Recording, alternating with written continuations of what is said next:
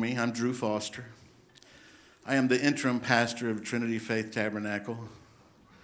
And you're in luck today because I am not long winded. I am not long winded. And uh, they keep telling me, You're getting longer and longer. I, said, I don't mean to. I said, I just say what's on my heart. The children can be uh, released back to Pastor Kirk and Sister Jennifer for Children's Church. They'll be going into the next building and continuing on with the Spirit of God moving in their lives. So thankful for the kids. We need to pray for girls. We got so many boys. We need to pray for girls coming along in our church. Today I want to talk about a I hate to say a serious subject, but at the same time, there's a lot of things I find in the Bible that's um, I think that's funny. I think God has a sense of humor, and, and I definitely have a sense of humor. When I read things, sometimes I have to curb my mouth and not say exactly what I want to say because I think the Word of God is funny. Me and Brother Tony Wilson was talking about this the other day. Some things are just funny. I, I think God just, it's just funny. But today, I, I just felt like God wanted me to, to preach about Psalms 22 and 6. And that's where we're going to be taking our text. Most of the time, when I'm writing a sermon, God will remind me of incidents in my life, and He may today again. But most of the time, I write it down so I don't forget it. I don't have one incident to write down today. It's just what God was giving me. He didn't remind me of some story in my life to tell. So you may think, Drew, you're not very funny today. Well, I'm giving you what God gave to me. If you would, let's stand and read the Word of God in reverence to His Word. Psalms 22 and 6. It says, But I am a worm and no man, a reproach of men and despised of the people. But I am a worm and no man, a reproach, a reproach of men and despised of the people. Father, God, I'm calling on you today, Lord, to hide me behind the cross. Lord, I'm going to give the word that you give me this week. I ask you, Lord, that it penetrates the hearts. God, that the seed of the word goes deep inside, Lord, and flourishes, Lord, in each and every one of our lives. I ask you, Lord, right now, Lord, to enable me, Lord, to speak what you want me to speak, Father. Let them hear what you have them to hear, Jesus. Help me to be obedient with your word. In Jesus' name, amen. You can be seated. Like I said, it's not going to be very long, but I think it's very important. If you read Psalms 20, 22, you're going to see some things in there that you, you recognize later on in the Bible. And you're going to realize that Jesus spoke some of these things. But First of all, I want to say from the time sin, entered the world, way back in Genesis, there's been a need for a blood sacrifice. A blood sacrifice is the only thing that'll do. In Genesis 4 and 3, we see that this was probably the first offering that Cain brought to God. The Lord had explained to the first family the necessity of the sacrificial system. If they were to have communion with God and forgiveness of their sins, there had to be a blood sacrifice. Genesis 4 and 3 says, And in process, and, and in process of time, it came to pass that Cain brought of the fruit of the ground an offering unto the Lord. Cain knew the type of sacrifice the Lord would accept. He knew it was supposed to be a blood sacrifice. But he rebelled against that admonition, demanding that God accept the labor of his hands. God couldn't accept it. He won't accept it. It's a blood sacrifice. In Cain and Abel, we have the first example of a religious man of the world and a genuine man of faith. Genesis 4 and 4 says, And Abel he also brought the firstlings of his flock and the fat thereof, And the Lord had respect unto Abel and to his offering. This is what God demanded. It was a blood sacrifice of, innocent, of an innocent victim, a lamb, which proclaimed the fact that the one was coming who would redeem the lost of humanity, the lost humanity. The offering of Abel was a type of Christ and the price that he would pay on the cross of Calvary in order for man to be redeemed. The law required the shedding of blood for sacrifices that man's sins might be pushed back for a year. All right, animal sacrifices only pushed back sins. They didn't forgive sins, Brother Mike. Just pushed it back another year. We needed a Savior. We needed a Savior. That brings me back to Psalms 22. David's the writer of this psalm, and whether he wrote it with understanding and knowledge, we don't know when he penned these words. However, as you read the entire psalm, you can clearly see it was all recorded as a prophetic event that would take place one day on Calvary. The mystery of the ages is once again revealed in the fact the Lord knows the future better than we can remember the past. God foretold the punishment of his only begotten Son for the redemption of the world. Every detail is unfolded, and a millennium after it is written, the prophecy came to pass as we look at the text, I want you to pay attention to the statement by the Lord when he calls himself a worm. We just sung the song. I'd forgot that it was even in that song. I was just thinking about the cross. I was like, "Mom, I want to sing about the cross today. I forgot that was even in there. This passage might seem unimportant, eh, like an unimportant statement at first glance. We might even overlook the significance of his statement. But when he refers to himself as a worm there, there must be a deeper meaning. There must be a deeper meaning. And there is. There's a lot deeper meaning to it. Years ago, a pastor friend of mine in Corsicana, Texas, named Gary Johnson, preached this sermon. And it stuck with me my whole life. I think I've heard one other person even speak on this subject. But this is exactly what I felt God calling me to today. Usually in the Bible, the Hebrew word for worm is rema, which means gross, but maggot. That's what it means. But the word worm referred to in our text is a unique, it's unique in Scripture.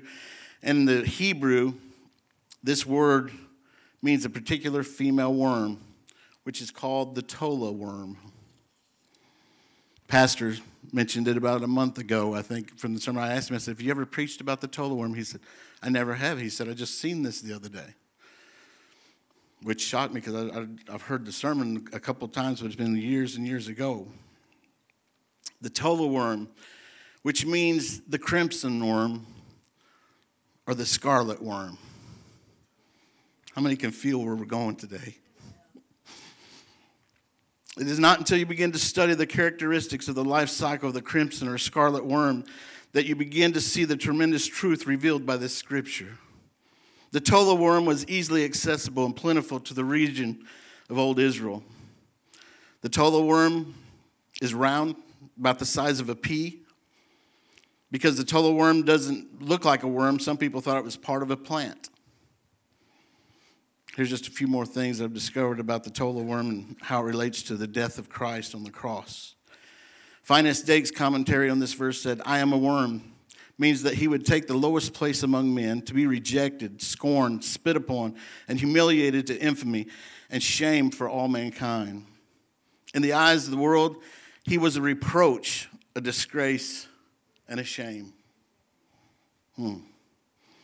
Seeing that this scripture refers to Jesus, our Lord, the Lamb of God, it's important to know why he's called himself a worm here. Both scarlet and crimson colors are the color of blood, it's deep red. The crimson worm is a very special worm that looks more like a grub than a worm. When it's time for the female or the mother crimson worm to have babies, which it only does once in her life, she finds the trunk of a tree the Palestine, uh, the Palestine oak tree is the tree of preference for this grub worm, or for this worm, not a grub worm. It's derived from the word providence. Excuse me. Let me go back just a little bit. The oak tree, the uh, Palestine oak tree, it's also called the Kermes oak. K E R M E S. Google that and, and find out, tell me what you get with that. Trying to get a, how to pronounce that was really amazing, but Kerms is what I come up with finally. A Kerms oak or a Palestinian oak was the most common tree found in the wildlife of Israel. In the Bible, the oaks were associated with strength and long life. The Hebrew name for oak is derived from the word providence, meaning divine guidance. I'm giving you a lot of facts here, but it's going somewhere. I want you guys to get this deep in your heart. Providence is an attribute of God and frequently associated with God's ability to see ahead. He's seen ahead in time. He knew we was going to have to have that ultimate sacrifice. He knew that the, the blood of the lamb and the goat, the bull, was not going to be enough. He had to have that perfect Lamb of God. He had to have a man. That was Jesus Christ. The crimson worm climbs on the tree all by itself. Nobody forces it to get on the tree. It willingly searches out a Kermes oak, which is symbolic of its destiny. Then, it, by its own choice, it climbs onto the tree. After the Tola worm attaches herself to the Kermes oak tree, she knows that she will not be coming back down alive. And please understand that nobody forced Christ to the cross. He did not come down until, the fin- until he finished what he came to earth to perform, which was to die for my sins, die for your sins. He wasn't coming down till the job was done. He could have called a band of angels. He could have called to heaven to release him, but he died there alone for you and me. Did you know that Jesus fully obeyed a command from his Father to lay down his life for sinners and take it again as he died to display his love for the saints? John 10 17. Therefore doth my Father love me, because I laid down my life that I might take it again.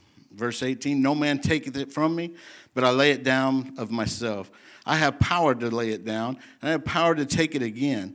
This commandment I received of my Father. He was being obedient, doing what had to be done. The tola worm knows when it climbs the tree that it will not be coming down alive. It's going to the tree to birth a family, and to do that, it must die.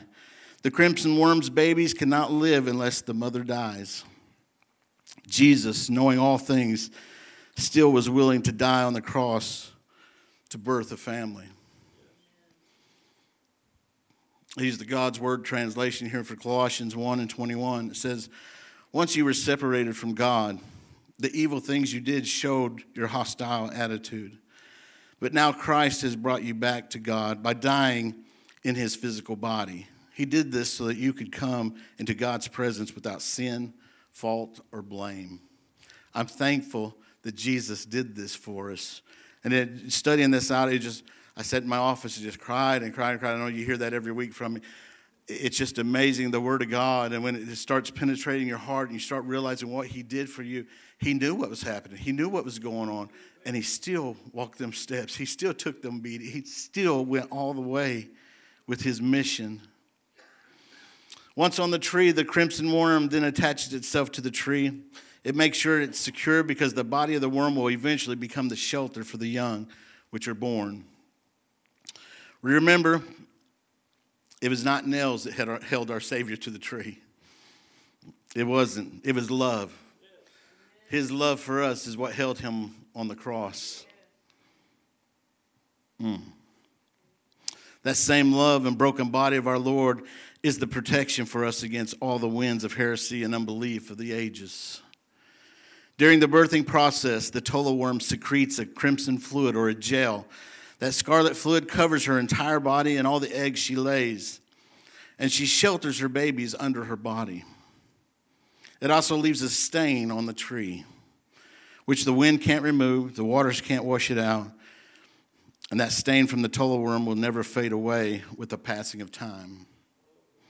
The blood of Jesus stained him, the cross and all of us which all of us which are saved is stained us. The blood will never lose its power. The blood will always be there for us, it'll always do its work. And guess what? The blood is still working today. The Bible proclaims in Hebrews 13 and verse 8 that Jesus Christ, and now I'm going to add some more Drew words right here. Jesus Christ and the blood of Jesus that Jesus shed on the cross is the same yesterday, today, and forever. It's the same. Therefore, according to Revelations 12 11, the saints will forevermore overcome the devil by the blood of the Lamb, Jesus, and the word of their testimony. That's why we need to testify. Tell the devil that the blood of Jesus forever covers me. And it is evidence and proof that all my troubles, fears, and my problems have been destroyed forevermore by Jesus at the cross through his blood. After dying to birth the family, something amazing takes place. For a period of three days, the worm can be scraped from the tree, and the crimson gel can be used to make a dye. That dye was the same which was used in the tabernacle and in the garments of the high priests. On the morning of the fourth day, the worm has pulled the head and tail together and is now in the shape of a heart. It's setting on the tree, but it no longer is crimson. It is now a wax, which is white as snow. Isaiah 1 and 18. Come now and let us reason together, saith the Lord. Though your sins be as scarlet, they shall be as white as snow. Though they be red like crimson, they shall be as wool. We need to praise the Lord. We need to praise Him for being God's heart that died on the cross for you whose blood washes us whiter than snow. They can still harvest the wax and use it to make shellac. And shellac, as we know, is a preservative for wood. Praise God for the resurrection because after three days, because it serves as the proof or the preservation of the message of the cross. In Romans 3 and 23, for all have sinned and come short of the glory of God. We all needed this blood. We all needed Jesus to make that ultimate sacrifice on the cross. We all need him to preserve us and preserve the message of the cross, too. Jesus died on the cross for the multitudes of lost sinners for all generations. Without the resurrection, the cross would be meaningless. A man died on a cross, it happened all the time. But the key there, he told them he'd be back. He was Arnold Schwarzenegger his day. He said, I'll be back. I'll be back. The crimson worm is also a very, frag- very fragrant when it is crushed. No other life in history has sweetened the pathway of humanity like the crimson worm who was crushed for our sins. He sweetened, sweetened the path. In my study, I also was blessed to discover the crushed worm is also used to make medicine. Very interesting. And particularly, the crushed scarlet worm was also used to make medicine that helps the heart beat smoothly.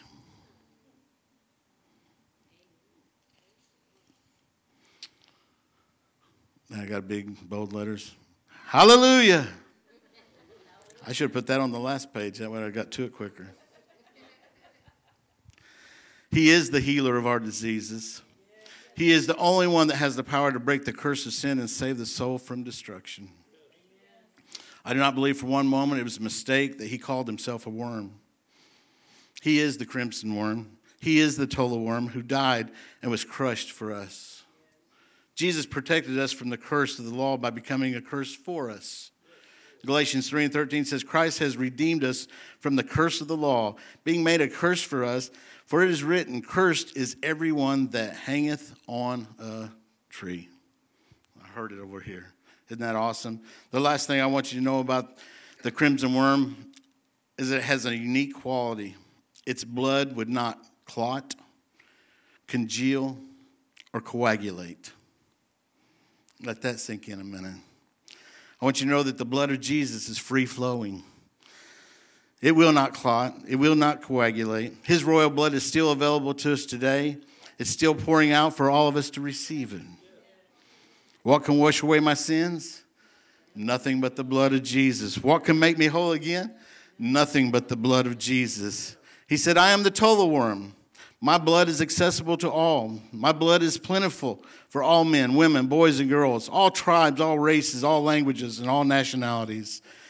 If your garments are stained with sin and you are wrapped in the filthy rags of your own righteousness, Jesus is here today. He's saying, My blood dyes your garment, which makes it a royal garment. You may have been saved 50 years ago, but Jesus' blood is sure fast. It will not fade with time or with the wind. His blood will not cease to flow. There's a fountain, old song, filled with blood that flows from Emmanuel's veins. We can't make it without the tola worm. We can't make it without the blood. John 3:16, we all know it, for God so loved the world that he gave his only begotten son that whosoever believeth in him should not perish but have everlasting life. Romans 5 and 6 For when we were yet without strength, in due time Christ died for the ungodly. And Romans 5 and 10 said, We were reconciled to God by the death of his Son. Much more being reconciled, we shall be saved by his life. In Psalms 22 and 6, But I am a worm, and no man, a, repro- a reproach of men, and despise the people. Thank God for the tola worm. Thank God for the blood. Amen. Thank God for Calvary. The Hensons wrote a song years ago Thank God that mercy built the bridge. We needed a bridge. And I told you today was going to be short. I knew it was going to be short. But I wanted you to get the message of the tola worm. He's a worm. He's that tola worm. He's that fast dye that never fades, that never, never quits running. It flows freely. And I look on this congregation right now and say, well, everybody's saved. Everybody's saved. Everybody's give their heart to God. But you know what? I don't know everything. I don't know your lives. I don't know what you're going through, but I know what God told me to speak today. I do my best to present it, I do my best to bring it out. This wasn't my typical way I would do it either, but this is what God showed me today.